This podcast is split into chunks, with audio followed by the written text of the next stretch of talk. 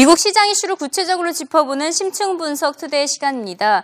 미국 정부가 결국 17년 만에 폐쇄됐습니다. 양당이 서로 예산을 놓고 개정안만 주고받다가 폐쇄가 되는 지경에 몰린 것인데요. 과연 정부 폐쇄가 투자자들에게는 매수 기회가 될지 월가 전문가들의 의견을 들어봅니다. If stocks do fall and if we shut down, it's unlikely there'll be a dip. Historically, the market has gone up after a shutdown. But what scenario would mean a dip? Would it be like an extended shutdown? What exactly does extended mean? Well, I think the real scary question, and it's sort of like going where no man has gone before, is October 17th. And that's when we have to make up our mind about whether we're going to be a nation that pays its debts. And if that proves to be not true, then we have a much larger issue that we're going to have to face. Yeah, but Scott, look, you just got to look at the parties involved here. Look back to the naval shooting last week and just look at the way that President Obama was reacting. He looked like he was readying for a good fight here. And then consider the way the Republicans are playing this. I just don't like the body language. I don't like anything that I'm seeing in this argument. I truly hope I'm wrong, but right now on a risk-reward basis, I think that the bias is to the downside. 네, 과연 미국 정부의 폐쇄가 시장에는 어떤 의미가 있는 것인지 구체적으로 짚어보도록 하겠습니다. 한국경제연구원 공공정책연구실의 송원근 실장님 모셔봤습니다. 안녕하세요. 네, 안녕하십니까. 네, 결국에는 미국 정부 폐쇄가 됐는데요. 네. 우선 이에 대해서 어떻게 생각하십니까? 글쎄요, 이제 연방정부 폐쇄가 됐는데 이게 17년 만이죠. 네. 1995년 말에 12월에 일어났었던 기억이 납니다. 그리고 1976년 이후로 연방정부가 폐쇄된 것이 한 16차례 되고요. 1980년 이후로도 한 10차례 정도 됩니다. 근데 최근에는 없었다가 일어난 일인데, 사실 연방정부 폐쇄가 됐다고 그래서 이게 무슨 큰일이 나는 건 아니고, 역사적으로 봐도 그것이 시장에 미치는 영향은 크지 않았습니다. 이제 95년의 예를 보면은 12월 중순에 연방정부가 폐쇄가 됐는데, 그때 증시 자체가, 미국 뉴욕 증시 자체가 한 3% 이상 빠졌다가, 1월 초부터 연방정부 폐쇄가 마무리됐던, 다시 이제 열린 시점부터 해가지고는 다시 급등하는 모습을 보였고요. 예전부터 보면 항상 이렇게 큰 충격은 주지 않았고 단기적인 충격 주고 다시 올라가는 이런 모습을 보였는데, 지금 조금 전에도 얘기했지만은 문제는 뭐냐면은 이제 부채 한도를 증액하는 문제가 남아 있습니다. 이게 그러면은 이제 10월 중순까지 미국 연방정부 부채 한도를 증액을 해야 되는데, 그렇지 않으면 이제 디폴트 우려가 있는 거거든요. 그래서 이 부분이 협상이 잘 안 되고, 연방정부 폐쇄는 지금 예산안과 관련된 거 아니겠습니까? 네. 그래서 예산안이 지금 하원안, 상원안이 다르고, 공화당안, 정부안이 다른데, 오바마 정부안이 다른데, 그 부분이 협의가 안 되면서 좀 장기화하고, 그러다가 이것이 부채 한도 증액까지도 안 되고 하면은 디폴트 상황으로 몰리고요. 그러면 이제 어떤 일이 발생하냐면 미국의 이제 신용등급이 강등될 수가 있겠죠. 네.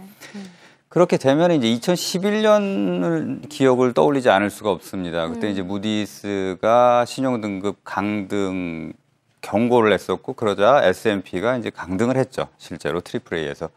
그래서 상당히 금융시장에 충격을 줬었고요. 그 부분을 회복하는데 한 반년 정도 걸렸거든요. 그래서 그런 부분이 지금 우려가 되는 부분이다. 그래서 연방정부 폐쇄 자체보다는 그로 인해서 계속적으로 협의가 이루어지지 않고, 그 다음에 이것이 국가부채의 한도 증액에 실패하면서 디폴트 상황까지 오는 그런 아주 나쁜 시나리오가 우려가 된다, 이런 말씀 드릴 수 있습니다. 하지만 오히려 이번에 합의를 보지 못했기 때문에 디폴트, 이 부채 상한에 대해서만큼은 오히려 쉽게 합의를 볼 것이다, 이런 분석도 들리거든요. 이에 대해서는 어떻게 생각하세요? 네, 부채 한도는 사실은 지금 예산안보다는 합의하기는 쉬운 부분입니다. 그렇지만 이게 뭐 정치적인 문제니까 조금 걱정이 되는 부분이다, 이렇게 말씀드릴 수가 있는데, 예산안은 그렇습니다. 지금 오바마 케어가 문제거든요. 네. 오바마 케어를 하원 안에서는 1년 연기하자. 하원은 지금 공화당이 다수당이니까요. 그래서 1년 연기하자. 그래서 거기 포함 안 시켰고, 오바마 정부는 거기에 대해서는 비토를 했고, 상원은 또 따로 포함이 된 안을 냈고, 이 부분이 굉장히 크리티컬한 문제이기 때문에 합의가 잘 안 되는데, 부채 한도 증액은 그거보다는 합의하기는 쉬운 부분이라고 볼 수가 있습니다만은, 이게 뭐 정치적으로 치고받는 과정에서 물론 미국은 이제 정치적인 타협이라든가 이런 거 굉장히 잘하는 나라니까. 그런 걱정을 안 할 수도 있겠습니다만 우려가 된다, 이런 말씀드리겠습니다. 정부 폐쇄의 경우에는 결국엔 폐쇄가 됐습니다. 이제 중요한 것은 얼마나 이 폐쇄가 유지가 되냐, 이것도 관건일 텐데 골드만삭스의 경우에는 3주 이상 폐쇄가 유지되면 뭐 다우 1000포인트 이상 빠지고 뭐 GDP 성장률 뭐 거의 0.9%포인트 빠지고 이런 비관론을 내놓았습니다. 어느 정도 지속될 것으로 예상하시나요? 글쎄요, 지금 그 예산안과 관련해서 서로 간에 좀 얘기가 잘 안 되고 있는 부분인데 아, 미국은 그 생각보다는 타협을 굉장히 잘 하는 국가입니다. 그래서 미국 정치권이라는 게 여야 간의 타협이 잘 되고, 저는 이번에도 막판까지 정부 폐쇄까지 안 가지 않겠나 하는 생각도 했었거든요. 그런데 막판까지 거의 레스트 미니까지 이제 논의를 하고 타협을 보는 그런 전통이 있는데, 그래서 지금 뭐 이게 정부 폐쇄가 어떤 식의 영향을 미칠 거라는 것은, 장기간 지속된다면 어떤 식의 영향을 미칠 거라는 것을 뭐 미국 정치, 여야 정치인들이 잘 알고 있기 때문에 타협이 잘 되지 않을까. 그래서 아주 장기간 폐쇄가 되면서 그런 상황까지 가지는 않을 거다, 이렇게 예상을 하고 있습니다. 그렇다면 이 영상에 나왔던 전문가의 말처럼 오히려 저가 매수의 기회가 될 수 있을까요? 글쎄요, 이게 저가 매수의 기회가 될 수도 있을 것 같습니다. 왜냐하면 지금 흐름 자체가, 금융시장의 흐름은 좋습니다. 미국 경기 회복세가 지속이 되고 있고, 그다음에 양적 완화 테이퍼링, 그러니까 양적 완화 축소도 지금 일단 9월 달이 넘어가면서 유동성에 대한 부담도 좀 증시에서는 줄어든 측면이 있고요. 그래서 증시 흐름 자체, 금융시장 흐름 자체는 좋을 것 같은데, 그래서 아무래도 이게 오래 가지 않는다면은 지금 단기간으로는, 단기적으로 좀 빠질 가능성이 있기 때문에 뭐 저가 매수의 기회는 될 수 있지 않을까, 이렇게 보고 있습니다. 네, IMF의 경우에는 이제 미국도 미국이겠지만 중국 경제 성장의 둔화를 글로벌 경제의 주요 불안 원인으로 꼽았습니다. 중국의 경제 성장이 예상보다 더 침체될 수 있다고 우려를 한 것인데요. 실제로 중국의 제조업 PMI 지수 부진하게 나왔죠. 우리 시장도 2000선이 무너지는 모습을 보여왔습니다. 중국의 고속성장 기대하기 더 이상 어렵다는 의견부터 들어보시죠. Well, it's not really, we don't really expect blowout right now. There's still a lot of structural headwinds. Even the external side not yet doing quite as well as we'd hoped. So this is probably for the time being as good as it gets. It reflects the stimulus over the summer. But don't expect too sharp an acceleration from here. Well, you're right. It really needs reform more than stimulus at this point to sustain growth. And we might get a bit of a bounce into year end, but fundamentally the reforms are really what will carry the economy for the next 2 or 3 years. And the Shanghai Free Trade Zone is a bit of a teaser, I think, in terms of what could potentially be rolled out. But the hard decisions still need to be taken. There might be announcements coming November, but how quickly they roll out these reforms, I think, will be crucial in terms of sustaining China's growth run.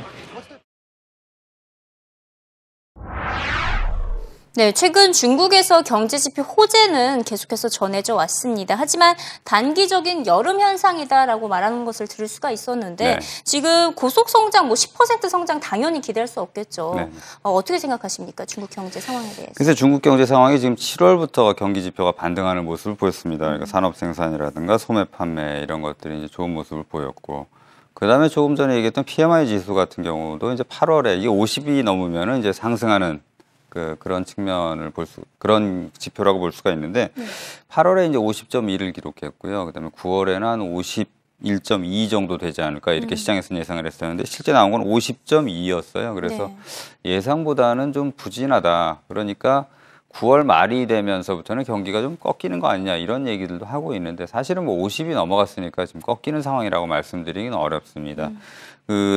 오히려 지금 보면은 3분기 성장률을 한 7.7에서 7.9, 4분기 같은 경우 7.8에서 8.0까지 이렇게 보는, 도이치방크 같은 데서는 그렇게 전망을 하고 있습니다. 그래서 중국 경기가 좀 상승 국면이 아니냐, 이렇게도 보여지는데, 물론 조금 전에 화면에서 보였듯이 미니 부양책들이 있어서 그 효과를 나타낸 것이다. 그래서 근본적인 개혁이 없이는 지속적인 성장은 불가능하다, 이렇게 말씀을 하셨는데, 그 부분에 대해서 뭐 동의를 하지 않는 건 아닙니다. 그렇지만 지금의 중국 경제의 상승세, 그러니까 7월부터 나타난 것은 아무래도 선진국 경기, 선진국 수요 회복에 따라서 중국 경제가 좀 긍정적인 영향을 받은 모습이고요. 물론 이런 지속적인 성장, 그러니까 경착륙을 하지 않고 지금 한 7.5% 성장을 한다 그러면 한 7% 수준의 성장을 이어가려면은 중국의 구조 개혁이 있어야 되는 건 사실입니다. 전에도 말씀드렸지만은 뭐 그림자 금융의 문제라든가, 그리고 최근의 성장, 중국 경제 성장은 주로 이제 신용이 좀 심하게 많이 팽창하는 상태에서 성장을 했기 때문에 유동성에 그 의존한 성장이거든요. 이것이 오래가지 못한다는 것은 뭐 저희가 잘 알고 있는 사실이고요. 그래서 중국 정부에서도 이제 시진핑 정부에서도 이제 그 여러 가지 개혁 조치를 내놓고 있는데 이것이 이제 중국의 어떤 내수를 촉진시키는 방향으로 나아가지 않으면은 중국 경제가 예전처럼 그렇게 고속 성장을 하기는 힘들다 하는 것에는 동의를 하고요. 그래서 이 개혁이 성공하느냐 못하느냐가 앞으로 한 2, 3년 후를 중국 경제 향후 전망하는 데서 굉장히 중요한 부분이다 이렇게 말씀드릴 수는 있습니다. 개혁의 일환으로 네. 상하이 지대에서 이 자유무역지대가 출범을 했잖아요. 네네, 그렇습니다. 이에 대해서는 어떻게 생각하시나요? 그 중국이라는 데가 그렇습니다. 항상 개혁을 할 때 전반적으로 개혁을 하는 것이 아니라 어떤 특정 지역에서 실험적으로 좀 개혁을 합니다. 이제 선전 경제 특구 같은 게 1970년대 후반에 나타났던 게 처음이고요. 상해 경제 특구도 있었고 이런 식으로 하는데 상하이 자유무역지대라는 것은 그냥 무역만 자유화하는 것이 아니라 여러 가지 규제도 상당히 완화하는 그 서비스라든가 금융이라든가 그다음에 뭐 자본 자유화까지 금융시장 자본 자유화까지 포함하는 그런 아주 대대적인 개혁을 하는 건데 이것을 뭐 어떤 분들은 78년에 선전 특구, 그 다음에 2001년에 WTO에 가입한 정도의 중국 경제에 있어서 획기적인 그런 상황이다. 이렇게 보는 분들도 있습니다만은 역시 이거는 그 실험이라는 것은 일단 실험이기 때문에 금융시장에 미치는 영향에 대해서는 아직까지는 좀 유보적으로 볼 수밖에 없고요. 이게 어느 정도 성공할 것인가는 이게 뭐 하루 이틀 봐서 될 일은 아니고 그쵸. 앞으로 한 2, 3년은 지켜봐야 되지 않을까 이렇게 보고 있습니다. 하지만 뭐 획기적인 조치다. 그러니까 자유무역지대라는 게 기본적으로 예전에 뭐 중국에서 돈을 많이 끌어들여서 그쪽에 투자 많이 할 수 있게 하고 이런 특혜를 주는 이런 수준이 아니라 경제 전반에 걸쳐서 자유화를 하는 물론 특정 지역이긴 합니다만 그래서 상당히 획기적인 조치고 이것이 앞으로의 중국 경제의 좀 전반적인 그 시장 경제를 좀 더 확대하는 그런 방향으로 나가는 시발점이 되지 않을까 하는 이런 기대도 하고 있습니다. 네, 지금 중국의 개혁 이야기도 해봤는데 네. 일본 역시 지금 한창 개혁을 펼치고 있는 시즌이잖아요. 네네. 아베 총리가 소비세 인상도 추진하고 있고 흥미로웠던 것은 얼마 이상 일본 증시나 뭐 ETF에 투자를 하면 면세를 해준다는 정책까지 내놓았더라고요. 네네. 이 같은 아베노믹스의 세 번째 화살은 어떻게 실효성이 있다라고 보십니까? 글쎄요, 세 번째 화살이 근데 그 지금 말씀하셨던 면세 정책도 있습니다. 일종의 특구 같이 해가지고 거기다가 이제 지점을 세우고 거기서 이제 거래를 하게 되면은 거기에 대해서는 이제 면세 조치를 취하겠다 하는 측면인데 네. 이게 뭐 하나의 그 구조 개혁적인 발전 전략, 성장 전략이라고 보기는 어렵고요. 성장 전략이 몇 가지 나왔습니다만 아직까지 그렇게 눈에 띄는 건 없습니다. 다만 이제 소비세 인상에 대해서는 좀 확고한 것 같다 하는 생각은 들고요. 소비세 인상에 대해서도 걱정하는 분들이 많이 있습니다. 그러니까 소비세 인상이 97년에도 했을 때 뭐 정권이 넘어갔고 경기 침체가 왔었고 이런 네. 얘기를 할 수 있었는 그런 경험이 있었는데 소비세 인상을 지금 하지 않을 수 없는 것은 역시 재정 건전성의 문제가 일본이 크게 갖고 있는 문제점 중에 하나이기 때문에 소비세 인상을 하지 않고 그래서 재정 건전성에 대한 신뢰가 시장에서 사라진다면은 금융시장에서 받는 충격. 상당히 클 것이라고 보고요. 그런 경우에는 일본의 금리도 급등을 하고 그러면서 일본 경제가 전반적으로 어려워질 수 있다 이런 말씀을 드릴 수가 있고요. 그래서 소비세 인상이 필요한 상황이고 발전 전략 자체는 지금 그렇게 눈에 띄는 거는 없다고 말씀을 드릴 수가 있습니다. 뭐 일단은 가장 대표적인 게 이제 TPP 같은 경우로 해서 이제 TPP라는 거는 이제 그 미국을 비롯한 그 태평양 연안 국가들하고의 무역 자유화를 굉장히 큰 높은 수준의 아주 무역 자유화를 하는 거기 때문에 이 국내적인 개혁이 없을 수가 없습니다. 그래서 이런 부분이 발전 전략이 성장 전략이 될 수는 있겠다 말씀드릴 수 있습니다만 아직까지는 뭐 그렇게 눈에 띄는 전략은 없다고 말씀드릴 수 있고요.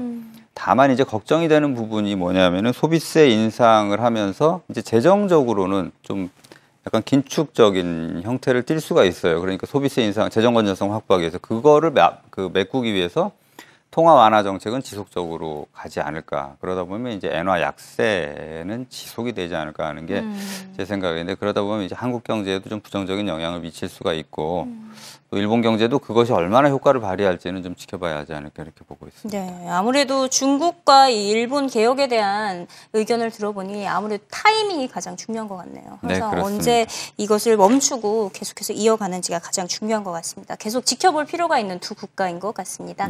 네, 오늘 말씀 감사드리고요. 다음 주에 또 찾아뵙도록 하겠습니다. 네, 감사합니다. 고맙습니다.